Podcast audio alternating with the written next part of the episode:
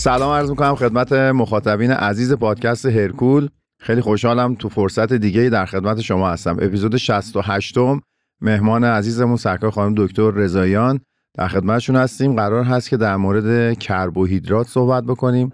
اینکه اصلا کربوهیدرات ها ساختارشون چه شکلیه چه انواعی رو شامل میشن و اینکه آیا کربوهیدرات ها دوست ما هن دشمن ما هن و اینکه چه تاثیر روی انسولین می‌ذارن.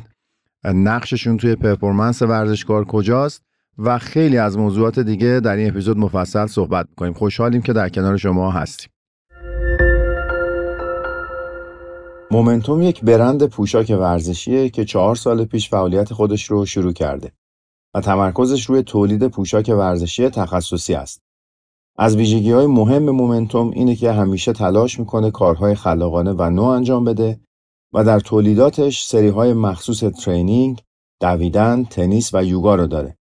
و شما برای مشاهده محصولاتشون می‌تونید از طریق لینکی که براتون گذاشتیم به وبسایتشون متصل بشین.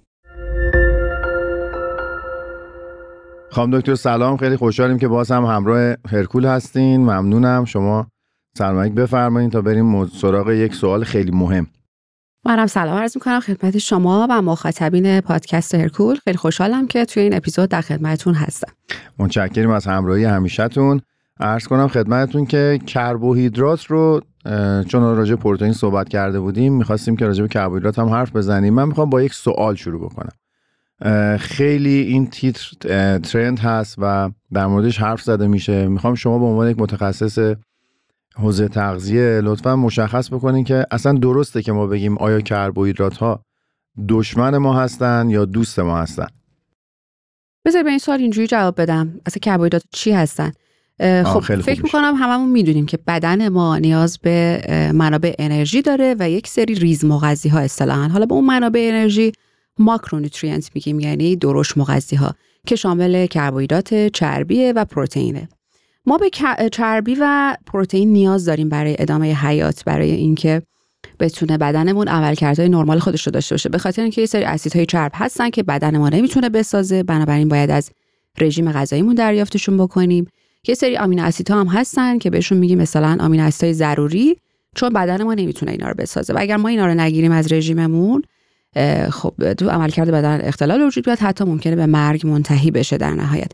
در مورد کربوهیدرات درسته که من به انرژی ولی ضروری نیستش. یعنی اینجوری نیستش که ما برای حیات به کربوهیدرات نیاز داشته باشیم. یعنی اگر ما صفر گرم کربوهیدرات هم در روز دریافت نکنیم می‌تونیم که به فعالیت های عادیمون ادامه بدیم.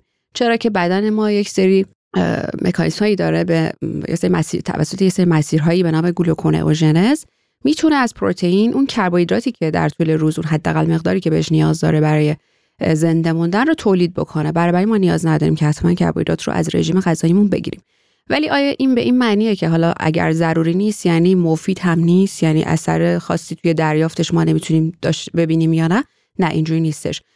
مفید هستش توی عملکرد ورزشی و حالا بستگی داره البته به نوع ورزش و شدتش رو که حالا در ادامه اشاره می‌کنم بهش. جالبه. من فکر می‌کنم در تکمیل فرمایشات شما خود بدن هم مکانیزمش داره نشون میده. یعنی ما بی نهایت ذخایر چربی در بدن داریم ولی ذخایر کربوهیدرات در بدن محدوده.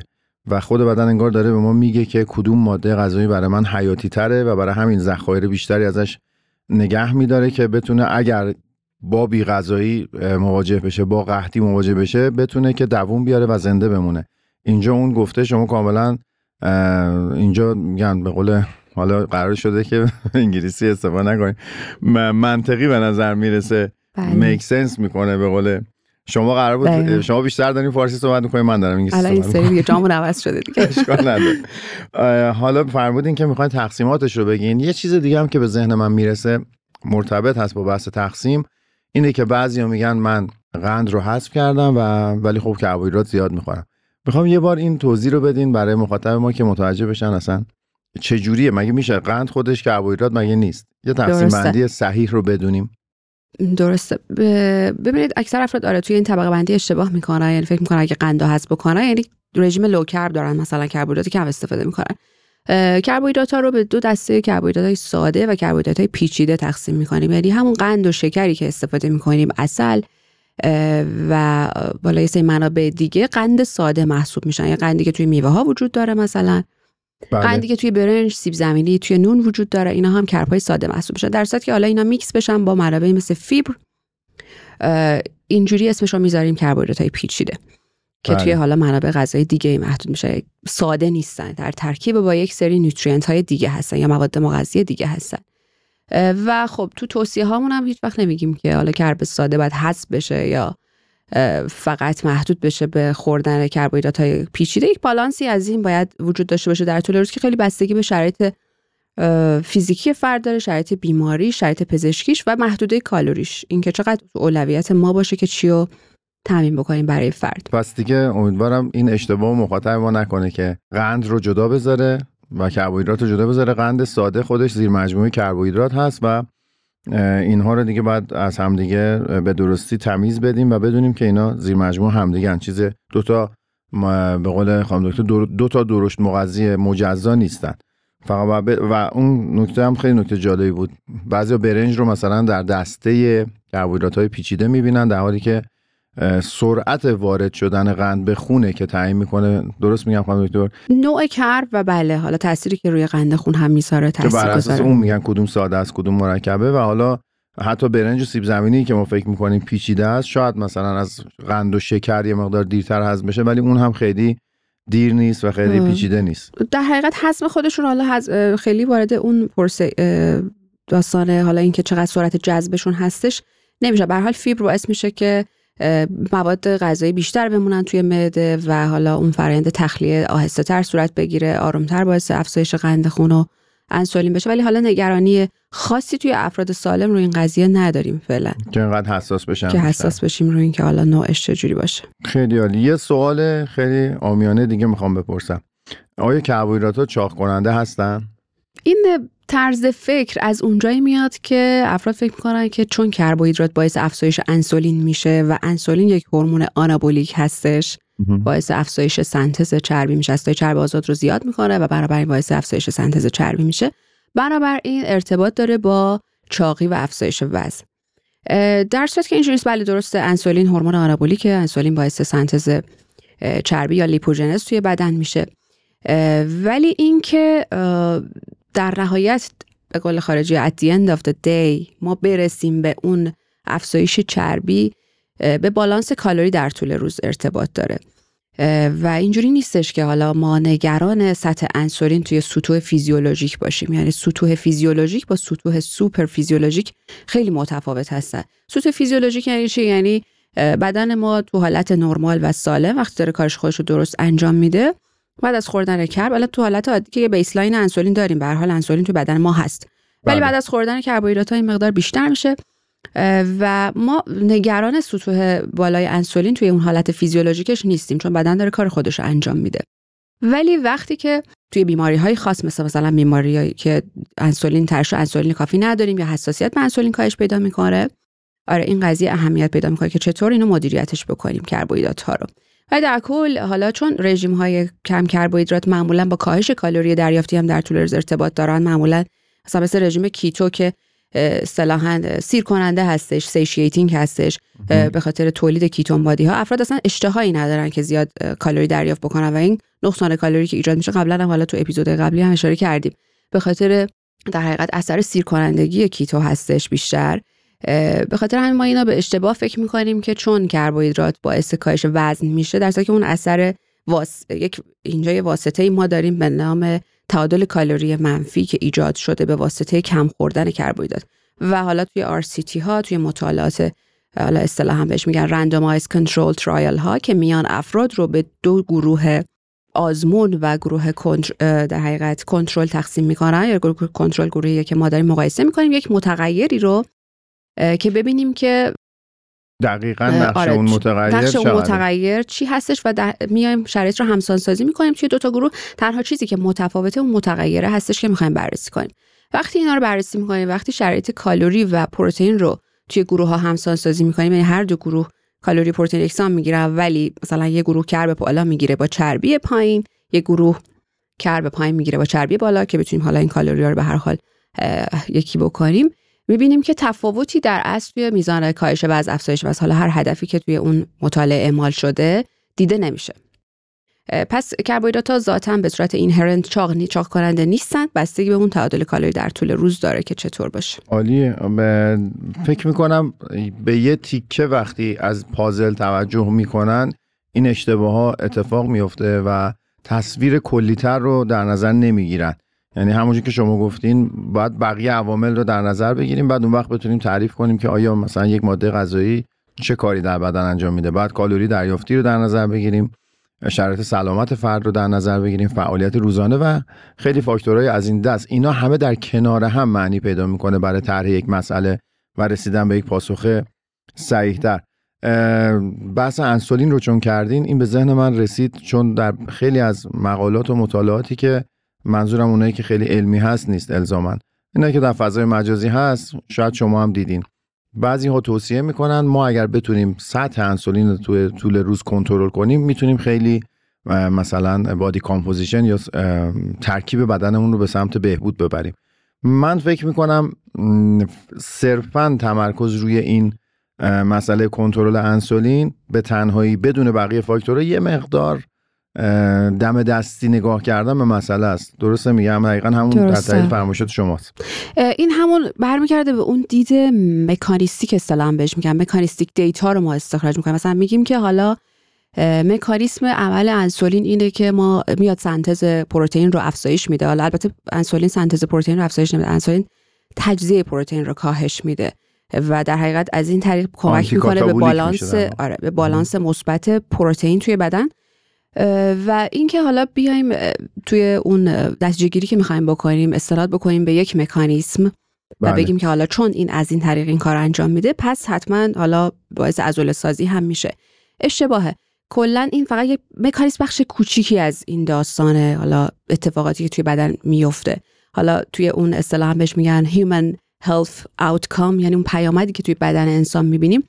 هزاران مکانیسم وجود دارن که دقیقا جمعی از این مکانیسم جمع این مکانیسم هستش که در نهایت اون چیزی که توی بدن قراره آره برایندش توی بدن چه اتفاقی قراره بیفته. در مورد انسولین هم دقیقا همینطوره. حالا کسایی که معمولا به این استرات می‌کنن که انسولین هورمونیه که ما باید زیادش کنیم تا اینکه بتونیم عضله سازی رو داشته باشیم و حالا توی روی کربوهیدرات ها مانور میدن که بلافاصله بعد از تمرین ما باید کربوهیدرات بگیریم که انسولین رو زیاد کنیم و رشد تجربه کنیم. استدلالشون منطقشون اینه که حالا افرادی که دیابت نوع یک دارن خب ما می‌دونیم که به خاطر اینکه انسولین ترشح نمیشه توی بدنشون به مقدار کافی ترشح نمیشه لین بادی مس یا اصطلاحا توده عضلانی پایینی دارن. و وقتی که حالا استناد می‌کنن که خب پس انسولین باعث رشد عضلانی میشه. دوم افرادی که بدنساز هستن انسولین های اصطلاحا اگزوژن یا از بیرون دریافت می‌کنن تزریق می‌کنن و بله. خب رشد عضلانی خوبی هم تجربه می‌کنن. پس این دوتا رو به هم ارتباط میدن یک نتیجه گیری خطی می‌کنن ازش پس انسولین باعث افزایش عضله سازی میشه. ولی اینجوری نیستش همون گفتم سطوح فیزیولوژیک هستش توی بدن توی حالت عادی توی حالت های سوپر فیزیولوژیک اصلا داستان کلا خیلی فرق خواهد کرد. دقیقا. حالا شما لطف کردین در عضله سازی شو مطرح کردین. من بیشتر نظرم روی این بود که البته این پاسخ شما امیرم پوشش میده. می‌گفتن هرچی انسولین رو کنترل کنیم ما می‌تونیم کاهش درصد چربی داشته باشیم که باز بدون توجه به کالری دریافتی و بدون ایجاد نقصان کالری بی معنی میشه دیگه. آره یعنی... گفتم که انسولین درسته الف fat free همون... چرب آزاد زیاد می‌کنه ولی آره. در حقیقت بالانس کالری هستش که تعیین می‌کنه که چقدر ما سنتز چربی توی بدن داشته باشیم. دقیقا. اون اشاره هم که به مصرف اگزوژن یعنی به صورت تزریقی انسولین کردین که توی سطح حرفه‌ای کارا اتفاق میفته. حالا اصلا کاری به این ندارم که چه تاثیر منفی توی کیفیت عضلانی می‌ذاره چون در این خصوص ویدیو توی یوتیوب گذاشتم و اشاره کردم که مثلا تجربیات دوریان یتس تجربیات کوین لورون گفتن که ما باهاش وزن اضافه کردیم اما کیفیت عضلاتمون رو از دست دادیم. یعنی می‌خوام بگم حتی اثر منفی هم داره. ولی فرق می‌کنه با اینکه یک آدمی که بدنش انسولین ترشح نمی‌کنه اون وقت انسولین مصرف می‌کنه تحت نظر پزشک.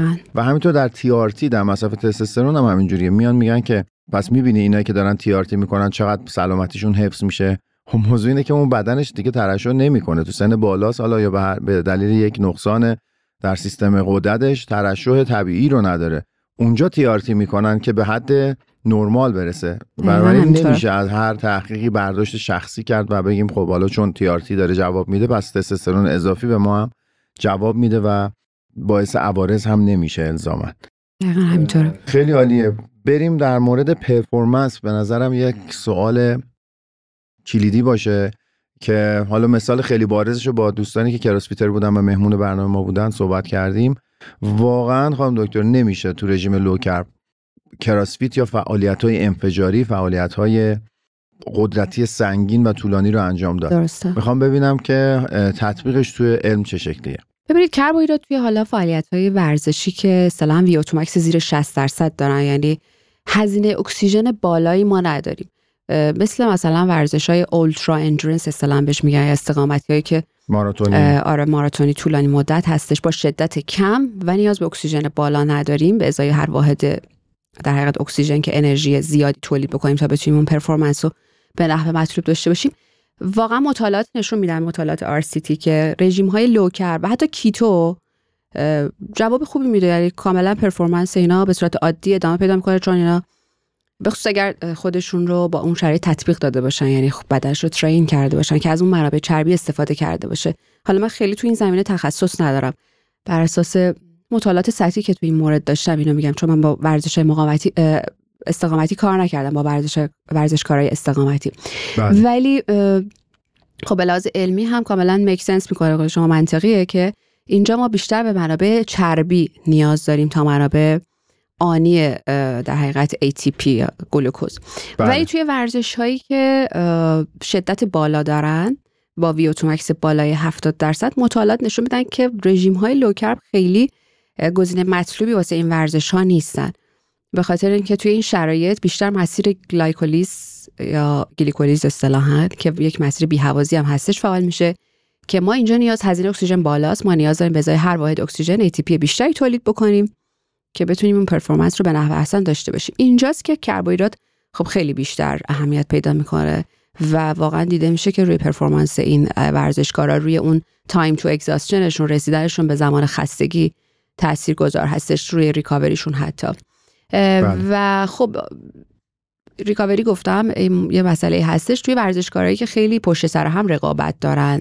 یعنی خیلی به نوع ورزش یا یعنی به طول ورزش به اینکه سطح ورزشکار چی هستش هم ارتباط داره. اینکه چند تا پارت در روز تمرین می‌کنه پشت سر هم رقابت داره یا نه تو این هم خیلی اهمیت پیدا می‌کنه که کربوهیدرات چقدر باشه توی رژیمشون. ولی حالا در مورد ورزش مقاومتی که خب بیشتر مد نظر ما هستش اینجا توی ورزش مقاومتی کسی که مثلا فرض کنید یک پارت در روز تمرین می‌کنه و حالا هر جلسه تمرینش هم نهایتا یک دو ساعت طول می‌کشه خیلی اهمیت نداره واقعا پرسازی ذخایر گلیکوژن یا کربوهیدراتی که اون لحظه می‌گیره یا پری ورکاوتش پست ورکاوتش حالا نمی‌دونم اینجا بهش اشاره بکنم یا نه ولی آره خوشحال میشه من که بهش اشاره بکنید حالا آره. این لزومش که حالا قبل از تمرین چقدر مهمه بعد از تمرین چقدر می‌تونه مهم باشه؟ اگر به قول شما در طول روز داره به کافی دریافت می‌کنه یا لازمه که خیلی نگران این ماجرا باشه یا نه؟ ببینید دقیقا همین. بحث کربوهیدرات در کل روزه و اینکه تو اون محدوده کالریمون دریافت بکنیم یعنی کالری خیلی مهم میشه این وسط. بله. و خیلی اهمیتی نداره که ما کربوهیدرات رو قبل از تمرین بعد از تمرین و چه نوع کربوهیدراتی حتی با جیای بالا چون خیلی از افراد رو این خیلی حساسیت نشون میدن که حتما بعد از تمرینمون یک ماجیک ویندوی وجود داره یک پنجره خیلی جادویی وجود داره که ما باید به فاصله بعدش جیای بالا بخوریم کربوهیدرات با هم شاخص گلایسمی که بالا بخوریم تا بتونیم که رشد بیشتری تجربه کنیم ریکاوری بهتری داشته باشیم انسولین بیشتری داشته باشیم که اون عضله سازی بیشتری داشته باشیم. نه اینجوری نیستش. واقعا اون کل روز خیلی اهمیت بیشتری داره. و اینکه خب من خودم در تجربه کار با client های خودم خیلی اینو امتحان می‌کنم و نتیجه خیلی خوبی هم می‌گیرم ازش با توجه به اون feedback هایی که از client ها می‌گیرم. خیلی carb cycling حالا اینجا اهمیت پیدا می‌کنه تو این قسمت به خصوص اگر کسی محدودیت کالری داشته باشه. شخصیه یعنی فرض کنید یه سری افراد حتی ناشتا خیلی خوب می‌تونن تمرین بکنن. بله، ولی یه سری افرادی هستن که حتی به کربوهیدرات هم خیلی نیاز دارن در طول تمرینشون. من بعضی از client ها می‌بینم مثلا میگن که من کم میارم تو تمرین. و وقتی که بهشون توصیه می‌کنم که حالا می‌تونی carb ت رو از فرض کن از شامت بیاری به بعدی قبل از تمرینت یا از جاهای دیگه کم کنی بیاری اضافه کنی به اون عملکردشون بهتر میشه. و حالا اینم دیدیم توی مطالعات که به خاطر مثلا توی رژیم های keto این ثابت شده که چرا رژ... توی رژیم های keto ما رشد عضلانی کمتری رو تجربه می‌کنیم؟ یک علتش به خاطر همین performance چون افرادی که کربوهیدرات بیشتر می‌گیرن مثلا سختتر تمرین می‌کنن به, به ناتوانی بهتر می‌رسن. و خب هر چقدر سختتر تمرین کنی یعنی اون load تمرینیت بالا باشه خب رشد بیشتری هم قطعا تجربه خواهی کرد. یه علتش همینه که توی رژیم های keto نه اینکه عضله سازی نداشته باشیم به هیچ عنوان همچین چیزی رو ادعا نمی کنم خیلی از افراد بدنساز خوب هم هستن که حجم عضلانی خیلی خوبی هم دارن ولی رژیم های keto رو دنبال می‌کنن. بله. ولی اگر که هدف ما رسیدن به اون ماکسیموم رشدمون باشه ممکنه که رژیم کیتو اپتیمال نباشه. خیلی مطلوب نباشه واسه این هدف. که توش کربوهیدرات به کافی کافی دریافت میشه.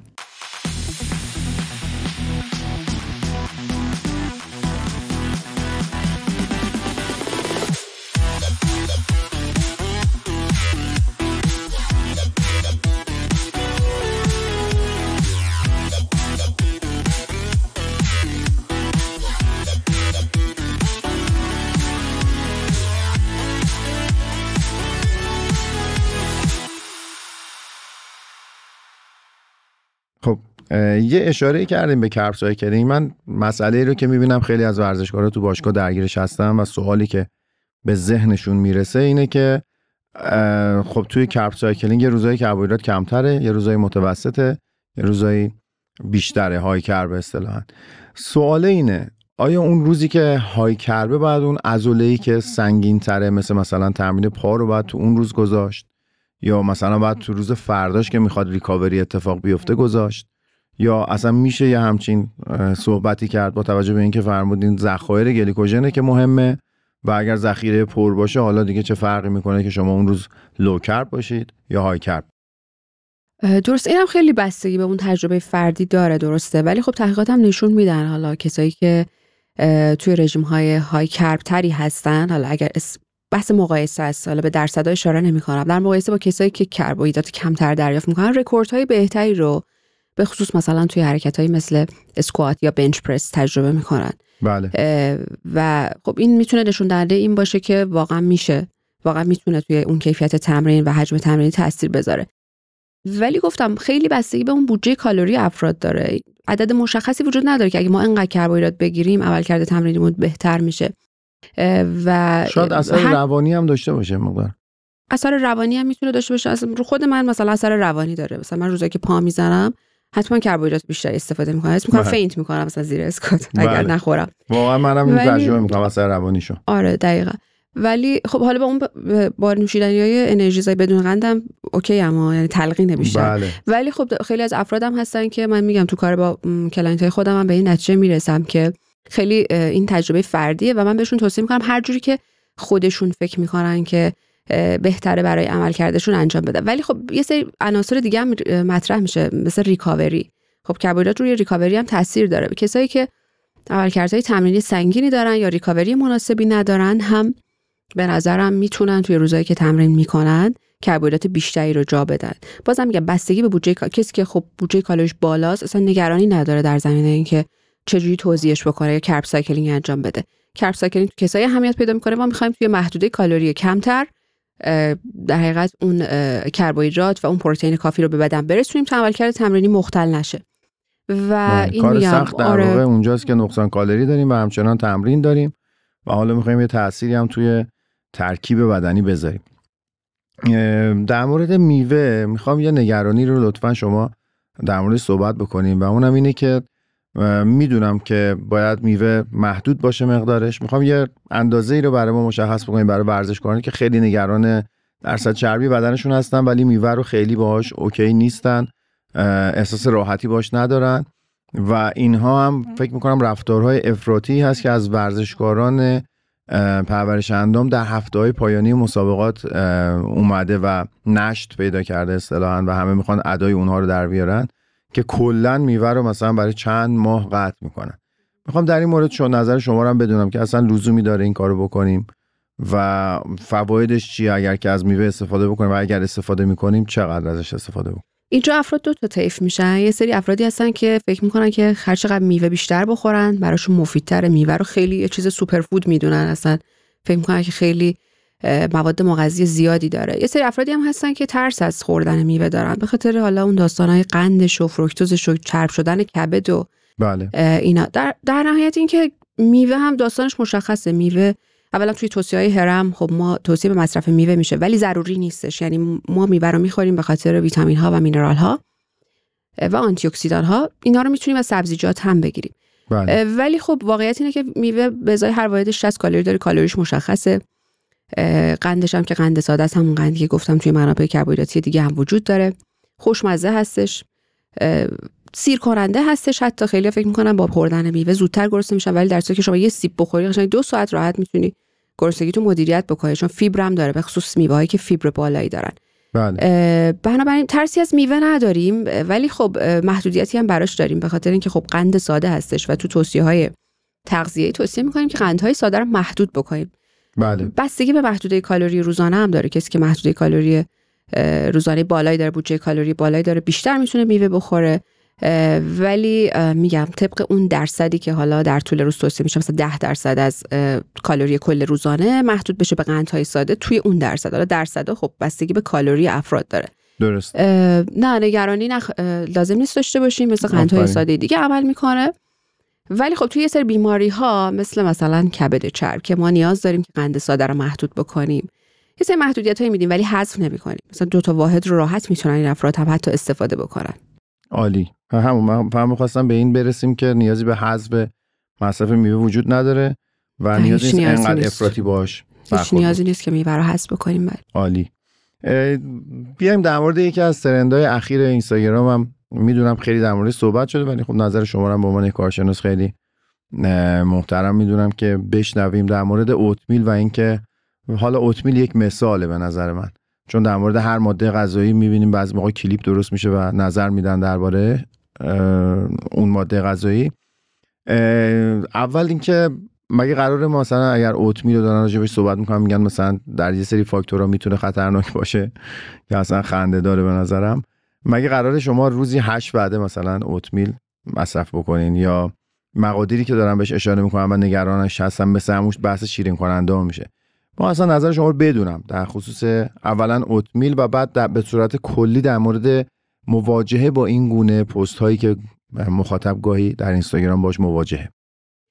فکر می‌کنم اولین بار حالا اولین بار که نه خب افراد زیادی وجود داشتن که در آره، مورد مثلا ما نمی‌دونستیم آره چیزای دیگه گفتم ولی آره معروف ترینشون که خیلی بیشتر حالا سر و صدا کرد پاول سالادینو بود فکر می‌کنم که بله. اومد گفتش که اوتمیل دروغی بیش نیست و دکترها می‌خوان که ما مریض شیم بعدش بیان نسخه رو به ما تحمیل بکنن بله اوتمیل کاری که می‌کنه اینه که اولا که باعث شلاته شدن عناصری مثل magnesium، کلسیوم، آهن میشه. برای نمی‌ذاره اینا جذب بشن. شما دچار کمبودشون میشین. بله. و حالا یه سری چیزای ادعاهای دیگه هم مطرح کرد. ببینید حالا خیلی خنده داره دقیقا به شما. وقتی که نگاه می‌کنیم به اولا که شلاته کرده شل... فیتات داره میگه. خب ادعایی که می‌کنه میگه, که فیتات داره و باعث شلاته شدنه. فیتات تو خیلی از مواد غذایی هستش و تو oatmeal نیستش. بله. فیتات رو با پختن میشه غیر فعالش کرد. oatmeal رو ما پخته مصرف می‌کنیم. که چون ندیدم خام استفادهش کنه. مگر اینکه حالا توی شیک و اینا استفاده کنیم. بله. ولی خب وقتی ما در طول روزی تغذیه بالانس داشته باشیم واقعا نگران یه وعده نیستیم هیچ وقت. که یه وعده قراری که کل اون عناصری که ما می‌خوایم جذب بکنیم رو حالا مثلا توی یه لیوان شیری که ما می‌خوایم توی اتومبیل بخوریم کلسیومش جذب نشه. بله. اهمیت خاصی پیدا نمی‌کنه. حالا اگه خیلی هم کسی نگرانه می‌تونه حالا باش مولتی ویتامین اصلا استفاده بکنه فرض کنیم. بله. ولی واقعا همچین چیزی واقعیت نداره. هر از گاهی این ادعاها پیش میاد و یک سری افرادی میان به یک مکانیزم اشاره می‌کنن. همون چیزی که اولش گفتم. یه چیزی رو استخراج می‌کنن. واقعیت اینه که اگه ما بخوایم که یه چیزی در بیاریم از یه ماده غذایی هر چیزی میشه در آورد. میشه مثلا آره. سیب هم سیانید داره که سرطان زاست. یا گوشت مثلا هیدرو هیدروکربن های آروماتیکو داره که سرطان زاست. بله. اینجوری باشه که کلا هیچی نباید بخوریم. دقیقا یعنی تشدید گذاشتن روی یه بخش منفی که خیلی هم مقدارش کمه دستاویزی شده برای اینکه مانو بکنن افراد. و برای خودشون به نظرم بیشتر برای جلب کردن مخاطب جلب کردن نظر و و منافعشون البته. بعد اینا میگن چیکار می‌کنن؟ اینا میگن اصطلاحا بهش میگن چری پیک می‌کنن مطالعات. اون چیزی که مورد اون ز... تو ذهنشون هستش و می‌خوان که بگن و به مخاطب القا کنن همون رو پیدا می‌کنن. مثلا انتا ار سی داریم که میگه که اوتمیل باعث کاهش بیماری های ریسک. اونا که اوتمیل بیشتر مصرف می‌کنن از اونایی که مصرف نمی‌کنن. البته تو شرایط کالری و اینا رو باید اجاست کرد نه اینکه هر چقدر اوتمیل خاصی در طول روز بخوری نه. بله. و کالری داره اینا باید در نظر گرفته بشه. ولی کسایی که اوتمیل بیشتر استفاده می‌کنن ریسک بیماری های قلبی عروقی دیابت کمتر توشون کنترل چربی خون بهتری دارن. بله. این اثرات هم هستش بله ولی خب اون دوست داره که اون قسمت رو بهش اشاره بکنه چون قطعا منافعی توش هستش. دقیقا همین اشاره به همینجاست که قرار هست که با این اطلاعاتی که داره میده به چی برسه در نهایت؟ حالا یا منافع توش هست یا کلا ناآگاهی خود فرد هست خیلی سطحی داره به مسئله نگاه می‌کنه و اینکه اگر قرار باشه یک اتفاق اینچنینی در مورد یک ماده غذایی باشه قبلتر از همه اینا فکر می‌کنم WHO میاد روش دست می‌ذاره سازمان بزرگ میان روش دست می‌ذارن و در موردش حرف می‌زنن. کما اینکه مثلا آسپارتام هم که فکر نمی کنم اثبات شده باشه تازه گذاشتن توی گروه هایی که شاید سرطانزا باشد. که در موردش ما حرف زدیم قبلا با سامان صمیمی تو گروه ها آره چیزای دیگه هم هستن که آره تو گروه چیزای خب دیگه هم هستن که مردم دارن استفاده می‌کنن و میگم تازه تو اون دسته گذاشتنش ماجرا این شکلیه. حالا چه برسه که اوتمیلی که این همه داره مصرف میشه فکر کنین اون وقت سازمان جهانی نه روش دست بذاره بعدم ما بشینیم به تئوری توطعه بپردازیم که خب الان پس پشتش گلی پوله و یه عالم آدم در نظر سود می‌برن و مثلا می‌گفتن داروی سرطان کشف شده نمیدن و و خرافاتی از این دست خیلی آدمای بعضا یعنی حتی غالبا می‌تونم بگم آدمایی که مقبولیت اجتماعی, اجتماعی خیلی خوبی هم داره خیلی آدم محبوبی هم. مثلا مثلا جردن پیترسون که هممون می‌شناسیم یک روانشناس کاناداییه. اونم وارد حوزه تغذیه شده نمی‌دونم این با تغذیه بدبخت و همه روش هست می‌ذارن نظر میدن در موردش همه صاحب نظرن. مثلا میگفتش که توصیه های هرم اشتباهه از وقتی که توصیه های هرم ایجاد شد و توصیه به مصرف غلات 60 درصد شد چاقی ایجاد شد. و خب افراد که نمی‌دونن چون فقط همون تیکه رو میشنون و اعتماد دارن به اون فردی که داره اون, اون تریبون دستشه داره صحبت می‌کنه و خب نمی‌بینن که افراد درست غلات رو استفاده کردن زیادتر ولی از اون طرف قند ساده رو بیشتر استفاده کردن.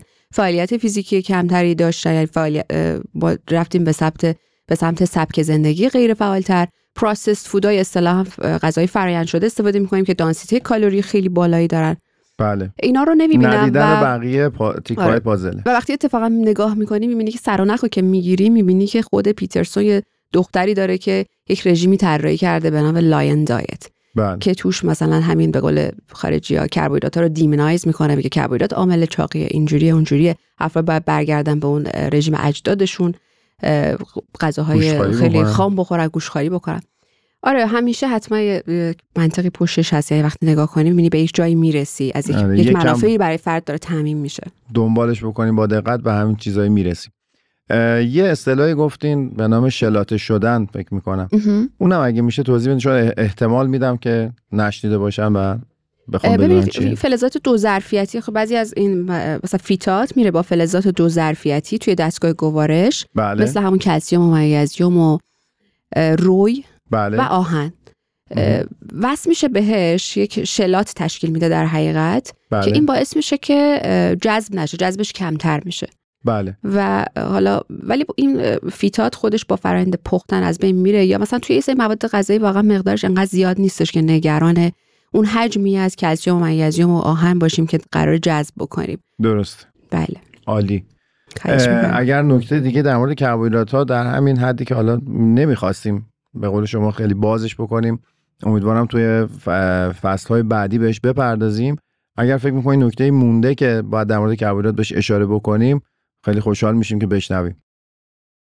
نکته به ذهنم نمی‌رسه. فکر می‌کنم همه چیز اشاره کردیم. حالا اگر که بعدا فرصت شد در زمینه قندهای مصنوعی و اینا میشه بیشتر صحبت کرد. چون من چون خیلی دغدغه خیلی از افراد هستش خیلی هم سوال میشه. آره باز خود من هم. اگر خواستیم صحبت بکنیم در مورد مثلا مصرف کربوهیدرات وسط تمرین و اینا هم یه اشاره ای بکنیم که لزومش برای چه افرادی هست و نیست. بله میشه رفت رو اعداد ارقام. چون تو این فرصت فکر کنم بیشتر از این بهش نپردازیم بهتر باشه. از حوصله ممکنه خارج بشه.